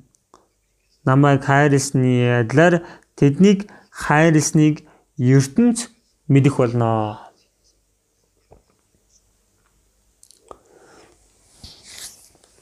Есүс эзэн би би таны дотор та миний дотороо ингэснээр тэд бүрэн төгс нэг болно гэж бүрэн төгс нэг болно гэдэг чинь юу? Түүний дотор байснаар одоо эзний ам тэгээд ариун сүнсний хүч чадлаар ингээд нэг бурхны зан чанар бүрэн төгс бүрэлдэж эхэлдэг ба ингээ ажим ажимаар эзнийг дөөрөөж явна гэсэн. Ингээд бүрэн төгс болоод нэг болгож байна. Ингээд та намайг илгээсэн гэдгийг намайг хайрлсны адилаар тэднийг хайрлсныг ертөнц мэдэх болно гэсэн. Тэгэлэр бид бүхэн аврагдж бурхан биднийг хэрэг хайрладаг вэ гэдгийг энэ ертөнцийн хүмүүс мэдүүлэхийн тулд бид нэг нэгнээ хайрлах хэрэгтэй. Тийм учраас Иохан 13-ын 34 дээр жигсэн би та нарыг яаж хайрлсны адил та нар мөн би биений хайрлагтан Ингэснээр л миний шав гэдгийг чинь өвгөр чинь бүгд мэдэх болно. Аврагдсан хүмүүс биш үү? Махуудын ямар нэгэн болзолгүйгээр үгүй ерөөсөө тааш догрохгүй хүмүүс атал нэг болчихсон, бие биентэйгээ бие биенийг хайрлажсан, нөхөрлөжсөн байж байгааг харах юм бол тэмээ итгий хүмүүс ямар сони юм бэ? Яаж ингэж хайрлаж, яаж ингэж нэг болж нөхөрлөж ингэж байдаг юм болоо? Тиймээс гээд атаархдаг байна. Тэгээд юу байдгийг нь мэдхийг хүсдэг байна. Би ч гэсэн тэр дунд нь орж болдгийм болов гэж. Энэ шалтгааныг нь мэдхийг хүсдэг байна. Хүмүүсээ Тэгж нэг болохын тулд бол даруй байх хэрэгтэй, дорд болох хэрэгтэй.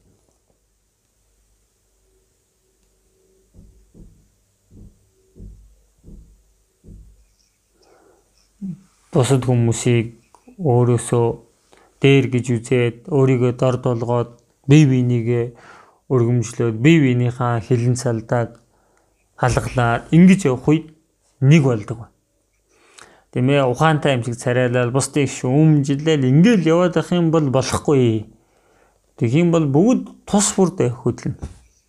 Атаархаж житэрхөд л өөртөө таарахгүй байна гэл үзэн ядаал шүүмжилээл нэг юм бол одоо ертөнцийн хүмүүс ч гэсэн тийм байна гэсэн. Тэгэлэр олон хүүхдүүдэдээ байх юм бол ээж нь өгөн цай ордгонч байна, ордгүнч байна, тийм ээ янз бүрийн хүүхдүүд байна. Бүгднийг л хайрладаг шүү дээ. Тэгээ чи хэрэггүй хүүхдүүдээс хин нэг нь хөөдгүү Тэгээ зарим хүүхдээ хайрал, зарим хүүхдээ үзэн ядал тэхүү үгүй шүү дээ. Эцэг их чинь бүгдийг хайрладаг байхгүй. Бурхан бол Тэгээ бид нар одоо тус тустай юм боловч бурхан биднийг одоо хүртэл хайрласаар л байна. Ингээд тэр бурханы хайрыг бид өхөн өөрсөдөө авах хэрэгтэй. Ингээд нэг болох хэрэгтэй. Тийм учраас 1-р Коринт 12-ийн 13 дээрээс харуул юдэчүүд эсвэл грекүүд болоод эсвэл эргчүүлээд хүмүүс Бүгдээрээ байр суурь нь өөр өөр жигсэн нэг сүнсээр нэг бие рүү баптизм хүртэж нэг сүнсийг уусан юм аа гэсэн. Нэг гэж нэг байна. Бид бүхэн нэг юм. Тэгэлэр одоо нэг жаахан жаахан өөр байгаа энэ зүйлүүд бол хэсэгэн хугацааны дараа алга болно. Эзний өмнө очих юм бол энэ зүйлүүд бүгд алга болно. Нэг болно. Сурсан хүн, сураагүй хүн, ядуу хүн, баян хүн тийм ээ. Тийм ээ зан чанарын хувьд бол төлөвсөн, төлөвшөөгүй энэ ертөнцийн бол байх хугацаанд ийм байна. Тийм учраас 2 дугаар Коринт 5:16 дээрээс харуул бид нар одоо махуудын талаар хэнийгч махуудын дагуу үзэхгүй гэсэн. Тэгэхээр бид нар Христийг жигсэн махуудын дагуу мэддэг байсан. Тэр Христийн дагуу махуудын дагуу арах юм бол дээрэр мужааны хүү байсан, ядуу байсан, сургуульд яваагүй гэл тэгээд Исая 53 дугаар бүлэг дээрээс харуул Тэмээ бидний харахаар хэлбэр дүрс чогж явахлан түүнд байсангүй гэсэн. Хуурай гараас гарсан үндэс мэт байваа. Есүсийн дүр төрхийг зурх юм бол их үзэгсэлнтэй тийм байдлаар зурдаг үстэй. Библиэлд юу гэж хэлээд байна? Үзэгсэлэнтэй дүр төрх байхгүй гэж байна шүү дээ. Бидний татхууц дүр төрх түүнд байхгүй гэсэн. Тийм ээ. Бид нар жигсэн түүнийг жигшиж орхисон. Ингээ юдэчүүд чинь Есүсийг эсэргүүцсэн биз дээ.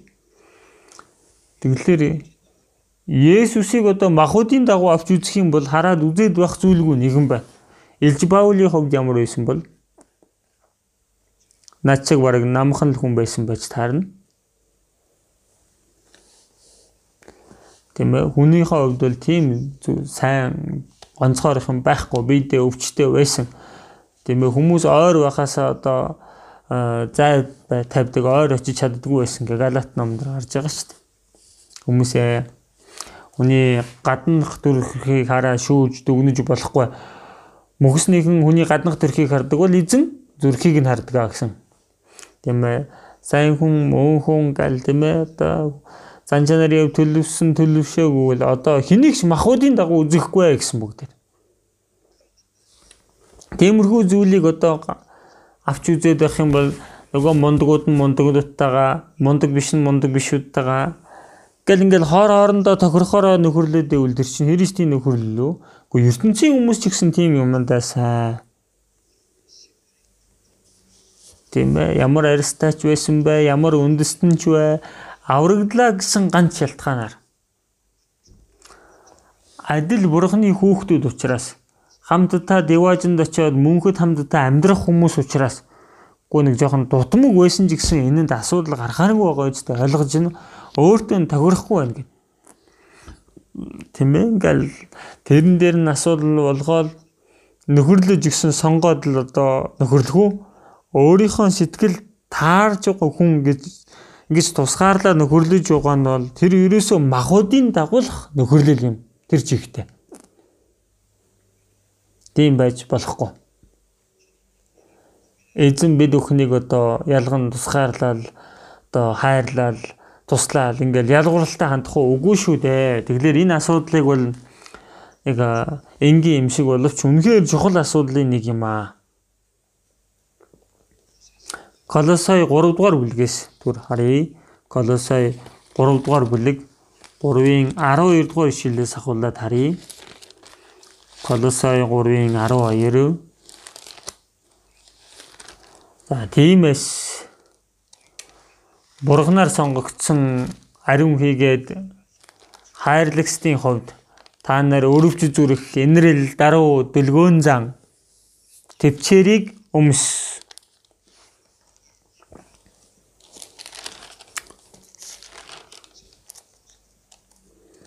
Ингэхдээ нэг нэгнээ хүлцэж бие биенээ уучлж Хэрв хин нэгэн чинь нөгөөгийн эсрэг гомдлоо та нарыг эзэн уучлсны адил бас та нар уучлаа гэж.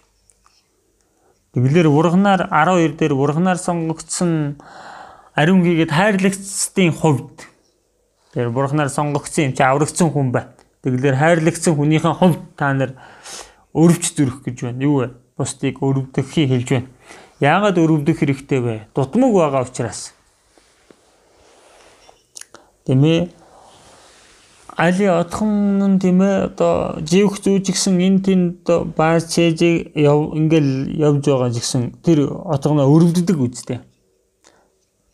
Тийм ээ шээжтлээ гэдэл зүгээр юу ч хөө зодоод л загнаад л ингээ явцдаг үлээ.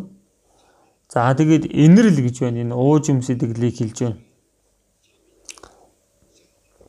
Инэрлж гисэн өрөвдөг сэтгэлийг хэлж байгаа гэсэн уужим зөөлөн сэтгэлээр хандахыг хэлж байна. Тэгээд даруй дүлгөө зан, даруй дүлгөөн гэдэг байгаа нь хос юм. Тийм ээ, дүлгөөн гэдэг байгаа юм чимээ бүхнэр одоо дуулууртай байх, ээлдэх тэр зөөлөн сэтгэлийг хэлж байна. Даруй гэж байна. Тэгэлэр энэ даруй дүлгөөн хоёр тийм ээ. Есүс эзэн зүрх сэтгэлтэй дүлгөөн даруй гэсэн биз дээ. Тэгээд төвчээрийг өмсөөрөө гэсэн. Бид нар ховц өмсдөгтэй адилхан үргэлж энэ төвчээр гэдэг зүйлийг өмсөө гэж байна. Юу? Амьдралдаа өөрийнхөө зан чанар болгоо гэж байна. 1-р Коринт 13-ын 4 дээр хайр бол хамгийн ихэндээ хайр юу гэж гардаг вүлээ? Юу вүлээ? Хайр төвчээртэй гэж. Хамгийн дөрөв нь төвчээртэй гэж байна. Яагаад? Гэхдээ твчих чадахгүй зүйл байгаа учраас л твчих хэрэгтэй. Ганц хоёр удаа твчээл одоо твчихгүй нэх үү. Хэдэн удаа твчээрэй гэсэн бэлээ. Удаан твчээрэй гэсэн шүү дээ. Искрати Юдас одоо Есүсийг зарна гэдгийг мэдсэн ч гэсэн 3 жил хагасын дурш эцэг хүртэл одоо твцсэн шүү дээ. Юдасын хөлийг хүртэл угаасан. Эцэг хүртлээ түүнийг хайрлсан. Э, тийм учраас одоо бусад шавнар нь ерөөсөө түүнийг анзаарч хараагүй. Хайр төвчээртэй гэж байна. Тэглэр энэ төвчээрийг өмс гэж байна. Хэн нэгэн чинь нэгнээ хүлцэн төвчиж хэрв нөгөөгийнхээс гомдол байвал гэж байна. Тийм ээ. Чи намайг тэгээ шүүмжлээ өстэй чи надад тийм юм хийгээ өстэй тэгж хилээ өстэй харж л агаараа чи гэл. Тэгээ тэрийг нь одоо сүргийг э, одоо эсэргүүцье гэдэг байгаа тэр сэтгэл бол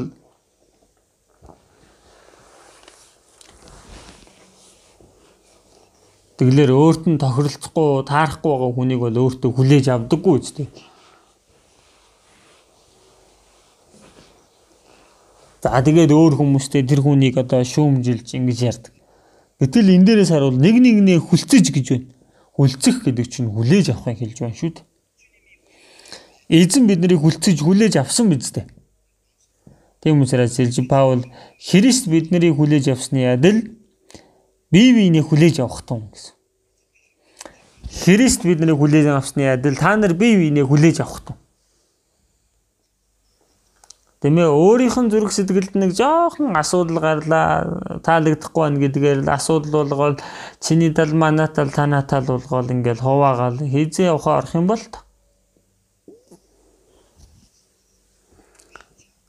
бие биенээ хүлцэн төвчиж нэг нэгнээ уучлж гэж байна. За ингээд бие биений нэг нэгнээ уучлаарай гэсэн байгаа үстэй. Эзэн ямар их гим нүглийг уучлсан. Хойштой жигсэн надад гим нүгэл дутмаг зүйл байсан чи эзэн уучлсаар байгаа үстэй. Яагаад бид өхөн дгүүл өөр бусад хүмүүсийн гим нүглийг уучлж чадахгүй гэж ярина вэ? Өөрт нь яхан тохирохгүй байгаа хүн гэдэл тийм хүн гараад ирэхээр зүгээр царайнаас ахуулаад л үрчилгээл эхэлдэг. Тэмээ нэг нэгний уучлж Эзэн уучлсны адил та нар бас уучлаа. Эзний заасан залбирал дотор тийм ээ. Бид өртөнгүүтээ уучлсан адил өрийг минь уучлаач гэж. Бид нар ч гэсэн тасралтгүй эзний өмнө уучлалыг хүлээж авах хэрэгтэй. Бид нэрт бурууддаг зүйлүүд эндүү олон байдаг. Тэгээд уучлуулахын тулд би өөрөө бусад хүмүүсийг уучлах хэрэгтэй. Уучлж чадахгүй сэтгэлтэй байж эзнээс уучлалыг хүсэх боломжгүй шүү дээ. Тийм ээ чи бусдын гим нүглийг уучлахгүй байх юм бол тэнгэрлэг эцэг чинь алдаагч нь уучлахгүй гэж айлдаа үздэй. Нөө сургаал төгс ном дээрээс харуул одоо бусдын одоо гимт арилт тэр бусдын одоо алдааг уучлах юм бол түүний алдарсуу гэж. Бусдын одоо бусдын алдааг уучлж чадахгүй бол хулчгар хүн гэсэн. Тэгээ нэг жоохон дургүй юм гарчвал уучлж чадахгүй үзэн ядаж ийн. Хулчиг галдаг гэдэг Америкийн 16 дахь ерөнхийлөгч Авраам Линкольн. Тэгээ би Линкольны талаар нэг ном уншсан байхгүй. Линкольн тэмээ ядуу айл төрөөдөл ингэж ингээл яваал улсыг хурлын гишүүн болоод ингээл дээшээ ингээл өксөөл байсан. Гэтэл тэмээ өөрөө одоо улс төрд Оросоос нахуулаад нэг дайсан байсан. Линкольныг тэмээл байнга л татаж буулгаал муулаад ингээл Тэгээ өөрийнх нь өөрийнх нь намаас өөр өөр хүн байсан. Тэгэл ингээ улс төр тарах юм бол бие бинийгээ байнга муулдаг хүмүүс байдаг штеп. Гэтэл Линкольн тэгж эсэргүүцж муулдаг хүн байсан. Тэгсэн Линкольн одоо Америк ерөнхийлөгч болонгуудаа өөрийнхөө тэр дайсан байсан хүнийг дуудаж авчираад батлан хамгаалахын яамныхаа сайд болгож гисэн. Өөр нь жинхнээсээ тийм байна. За тэгэнгүүт мэдээж тэр хүн өөрөө тийм хэмжээний одоо чадвартай байгаа учраас хичнээн одоо үдсэн ядсан ч тэгсэн ч тийм ээ чадвар байна. Батлан хамгаалах юмны сайн гэж. Тэгээд энэ хүн Линкольны төлөө үхэл хүртлээ итгэмжтэй байсан хүн болж байгаа. Өөрийг нь ойлгож өгсөн хүн гэж. Тийм үү улс төр гэсэн тийм байвал ямар энэ чин гоё сайхан үйлдэл вэ? Энэ удаагийн ерөнхийлөгч бол сайн байвал сайн байх гэдэг. Одоо сайн байгаасаа гэл ингээл найдал хүсгээ зүгээр аргагүй үстэй. Гэтэл ерөнхийлөгч болонгууд хамгийн том асуудал нь юу гэхлээр нөгөө өөрт нь туслаад ирж гисэн хүмүүс байгаа шүү дээ. Энд чи одоо тэр болтно. Тэгээ ертөнцийн хүмүүсээр авах юм бол одоо нөгөө барлагууд те. За ингэж хэлж байгаа дууслаарай. За зэрэгт очих юм бол байдаг шүү дээ. Тийм ээ нөгөө алив алив алив гээл тийм ээ. Нөгөө дэмжиж явсан хүмүүстэй Тэгэл одоо тэрнийхэн дараа ингээ нэг нэг суудл ингээл янз бүрийн албан тушаал өгвөл баларч байгаа байхгүй. Тийм ээ тэр чин нам нь ямар хамаахгүй өөрийг нь үзен ядсан байна уу сөрөсөн байна уу хамаахгүй. Эзэн намайг үзен ядсан ч гэсэн таныг бол ажилуулах чадaltaй хүн гэх юм бол тэр намаас үл хамаараа тэр хүнийг яг тэр суудлын суулгаж чадж байгаа юм бол тэр хүн мундаг хүн байна. Алга ташиг болно. Амжилтанд хүрнэ гэсэн. Өөрт нь жоохон тусалсан гэдэл тэр хүн болгонд л янз бүрийн албан тушаал өгөөд яваад их юм бол тэгэл асуудал болж байгаа. Тэгэлэр Христ гэж бид хүн тийм сэтгэлтэй байж болохгүй. За нэгэн хүн намайг хэдий үзен ядлаа ч гэсэн тэр хүн эзний төлөө хичээнгүлэн амьдрах юм бол намайг үзен ядсан ч хамаагүй та эзний төлөө амьдрчил байвал болоо. Тэгээ сайн талыг нь хүлээгээл авчихж болно. Тэгээ тэр хүнийг эрхэмлэхэд болно. Өөрийнх нь сэтгэл жоохон нийцэхгүй байна. Тийм ээ өөрийн тань өмнө буруу байна гэл ингээл ерөөсөө тэр хүнийг ингээл тэгээ хайждаг хүмүүс байдаг. Уул нь бол эзнийг харахад тийм биш шүү дээ. Гэлээж гисэн тэр хүн сайн талууд олон л байна шүү дээ. Тийм эри муу талууд байгаа ч гэсэн. Тэгэхээр бидний итгэлийн амьдрал бол тиймэрхүү зүйлсүүдийг бодож үзэх хэрэгтэй. Тэгээд Колосай 3-ын 14 дугаар ишлэл дээрээс харах юм бол Эзэн уучлалын адил та нар бас уучлал 14 дээр энэ бүгдийн дээр хайрыг өмсөө хайр нь төгс төгөлдрийн хэлхээ холбоос юм аа. Энэ бүхний дээр хайрыг өмсөө хайр ингээд байхгүй болчих юм бол хайр хасагдчих юм бол үнэндээ юу ч биш. Эзэн бид нарыг хайрлсан тэр хайр. Энэ бол төгс төгөлдрийн хэлхээ холбоос юм аа. Хайрын холбоос бид бүхэн хайрын холбоосоор хамтдаа нэг болсон. Хайраар бурхан бид бүхнийг нэг болгоод хүлжигсэн байна. Хайрын холбоосоор. Тэгээд 15 дугаар ишлэлээр Христийн амар тайван зүрхийг чинь захирэг. Үүний тулд та нар нэгэн бие дотор дуудагдсан юм талархах тун. Христийн амар тайван амар тайван гэдэг үг болон Тэгээд нэг бие. Тэгэлэр Христийн амар тайван зүрхийг чинь захираг гэж байна. Тэгэлэр бид нар гим нүглээсээ болоод бурхантай дайсгнж байсан. Тэгэл Есүсээр дамжуулан бурхантай бид нар эвлэрсэн. Тиймээ дээрээс доош бурхантай бидний харилцаа одоо ингээд эвлэрсэн байна. Одоо хөндлөнгөөр нь авч үзэх юм бол хүмүүс хоорондоо эвлэрсэн. Бурхантай хүмүүс холбоо эвлэрсэн гэж байна. Ингээд энэ эвлэрлийг хэлж байна. Тэгээд амар тайвныг хэлж байна.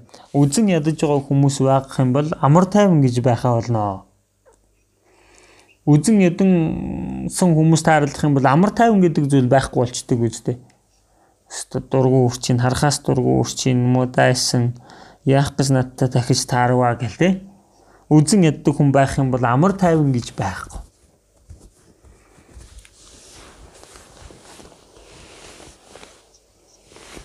Тийм ээ өстнөө хааж 3000 байрч. Тэгээ өс өс сонзонгаа авсны дараа л өхий гэж байна. Өс сонзонгаа авахгүй явж байгаа хүн нөгөө өстнөөсөө төрүүлээд өөрөө бараг өгчих байх шүү. Гэхдээ тийм шүү дээ тэр тийм л. Үзэн ядаж байгаа хүн байх юм бол амар тайван гэж байхгүй. Есүс Христтэй дамжуулан бурхантай бид нар эвлэрсэн хүмүүс хоорондын тэр харилцаанд эвлэрэл үүс амар тайван адилхан үг байна. Христийн амар тайван зүрхийг чинь захираг. Ингээд үүний тулд л та нар нэгэн бие дотор дуудагдсан юм. Эвлэрлийн төлөө, амар тайвны төлөө бид нар нэгэн бие дотор дуудагдсан. Дуудагсныг хэлж байна. Ингээд дуудагдаа нэг бие болсон. Юуны төлөө? Амар тайвны төлөө. Аврагдсан хүмүүс хоорондоо амар тайван нь ингээд бутраад иж болох уу? Зарим нэг чуулганыг харах юм бол Би нь бол яг нэг бол зугулжсан байдаг. Тэр дотор тэгтэл амар тайван байдгүй. Нөгөө нэг таалагддаг хүмүүсийн хоорондоо л ингээл одоо хамтдаа байдаг. Гэтэл дургу хүмүүсээ бүр харахчгүй. Энэ зөв байх уу? Тэр чинь зөв үү? Чуулган дотор тийм юм байх нь зөв үү? Та бүхэн залбираад үзэл дээ тийм байх нь зөв үгүй юу? Тэр бол Христийн дотор жинхэнэ нөхөрлөл биш зүгээр цэвэр махбодийн нөхөрлөл байна тэр тийм ээ таардаг хүн байна. таардаггүй хүн нь тустай байна гэл. Зарим чуулган нь харах юм бол пасторта дуртай хүн, пасторта дургүй хүмүүсගේ хоорондоо бүр яг хуваагдаж гисэн байдаг. Тэр бол ерөөсөд тэг оноо гэсэн. Пастор нь гэсэн тийм хүн байх юм бол тэр ч гэсэн баларч байгаа хэрэг. Өөртөөгөө дэндүү ойрхон болох гэдэг хүнтэй бас болгоомжтой байх хэрэгтэй. Дэндүү ойрхон байгаад байгаа хүмүүсээс жоохон зай авах хэрэгтэй. Бас их хол одоо бүр мэдлээд байгаа ч юм уу мэдлэхгүй байгаа хүмүүс байх юм бол тийм ээ хараагүй юмшиг өнгөрөх юм бол очиод өөрөө мэдлэх хэрэгтэй шүү дээ. Өөрөө албаар ойрхон байж өгөх хэрэгтэй. Тэгээ гарын барих хэрэгтэй. Ингээ нэг бие болгон дуудагдсан юм аа амар тайван дотор. Ингээ талархах тун гэж байна. Тийм учраас үргэлж баяртай байж талархах хэрэгтэй. Чуулган дотор жигсэн үзэн ядсан хүмүүс байх юм бол амар тайван гэж байх өдргөний царайг л харах мөчөөс л амар тайвангүй болчих юм чинь. Хизээч тийм байж болохгүй шүү. За тийм учраас бид бүхэн нэг болно гэдэг чинь дэндүү чухал зүйл. аврагдсан бид бүхнийг нэг болгохын тулд бид бүхнийг дуудсан байна. Нэг болгооч гэсэн тийм үг. Ямар олон байна вэ? Есүсийн шавнаар 3 жил агсын дурш Есүсийг дагаж явсан гэсэн хүн болгон тус тустай байсан Искрати өдөөс тийм ээ Есүсийг зар зарсныхаа дараа одоо өөрийгөө амиа орлоод өгсөн Петр 3 удаа үгүйсгсэн шавнар нь тал тал тийшээ дараа зугцсан. Тал тал тийшээ. Тал тал тийш Харин Есүс эзэн үхээд дахин амьсны дараа шамнар нь яасан бilé? Яг нэг болчихсон шүү дээ. Есүсийн хүлээр гим нүгэл нь уучлагдчихсан. Одоо адил амь найдвартай олжгсан байна. Тийм учраас дахиж салаагүй. Тийм учраас Есүс эзэн дахин амьлахаас өмнө бол тийм ээ өөрөө Есүс эзэн хаан болох юм бол би дээр явах уу, доор явах уу гэл тийм байсан шүү дээ. Гэтэл Есүс эзэн дахин амьсны дараа тийм хүн байсан уу? Тийм хүн нэгч байгаагүй. Тэгээ яг адилхан сайн мэдээний төлөө хамтдаа амьдарч Бурхны төлөө амьдарсан. Тэгэлэр тэргүүнээс дуурах хэрэгтэй. Тэргүүн болох эзэн. Тэгээд ингээд бидний сэтгэл нэг болох бай бидний тэргүүн Есүс амьдарч байгаа зориг маань зөвхөн сайн мэдээний төлөө хэдий бид нэр сул дорой жигсэн тийм ээ сул дорой хүмүүс чинь хамтдаа цуглаад бүрэн төгс бурхны хүслийг биелүүлэх газар чинь чуулган байна шүү дээ ойлгож байна уу? Тэгэхээр өнөөдөр үгнээс хэлж өгөх зүйл ийм олон байтал та бүхэнд нөгөө чүүхнийг хэлж өглөө. Гэлээж гисэн ингээл аажим аажмаар үгнээс хэлж өгсөөр л байх хэрэгтэй шүү дээ. Тийм ээ. Одоо нөгөө буфе дарах юм бол амттай юм олон байдаг. Тэглээгээд бүгдийг нэрч чаддаг үлээ. Нэг дор идчих юм бол тэгэх юм бол тэр хүн бурууд л өхөн шүү дээ хэдий тийм их хоол байсан ч гэсэн баг багаар сайн жажлаад идэх хэрэгтэй байдагтай адилхан бид бүхэн нэг нэгээр нь үгээ өөрий болгох хэрэгтэй. За залбирцгаая. Энэрэнгүй бидний бурхан аваа. Бурхан танаас холдон салжихсан байсан бид бүхнийг эзэнтэй хааж ирээд бидийн гим нүглийг уучлж мөнхийн ам найдварыг өгсөн агуу нэгүсэлдэн талархаж байна. Аврагдсан бид бүхэн эзэн таны нэгүсэл дотор адил найдвар дотор нэг болгож өгсөн эзэн минь.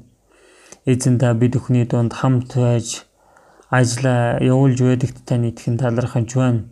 Эзэн бид нарыг хайрлсны адил бид нар бие биенийг хайрлаж эзэн биднийг уучлсны адил нэг нэгнээ уучлж эзэн бидний хүлээн авсны адил нэг нэгнээ хүлээн авч. За тийм хүн бид бүхэн эзний бие усан чуулганы ховд эрэгтнүүдийнхээ ховд үүргээ сайн гүйцэтгэж чадхаар тэрүүн болох эзнээсээ зуураад бурхан таны хүсэл алдрын төлөө бүрэн дуулууртай байж амьдрч чадхаар биднийг захирч зөвхөн эзэн таал бид бүхний дунд ажиллаа явуулж эзэн өөрийнхөө ариун хүслийг явуулж бурхан аав таал алдрыг хүртээсэ гэж чин сэтгэлээсээ хүсэж байна. Бидний эзэн Есүсийн нэрээр залбирлаа. Амен.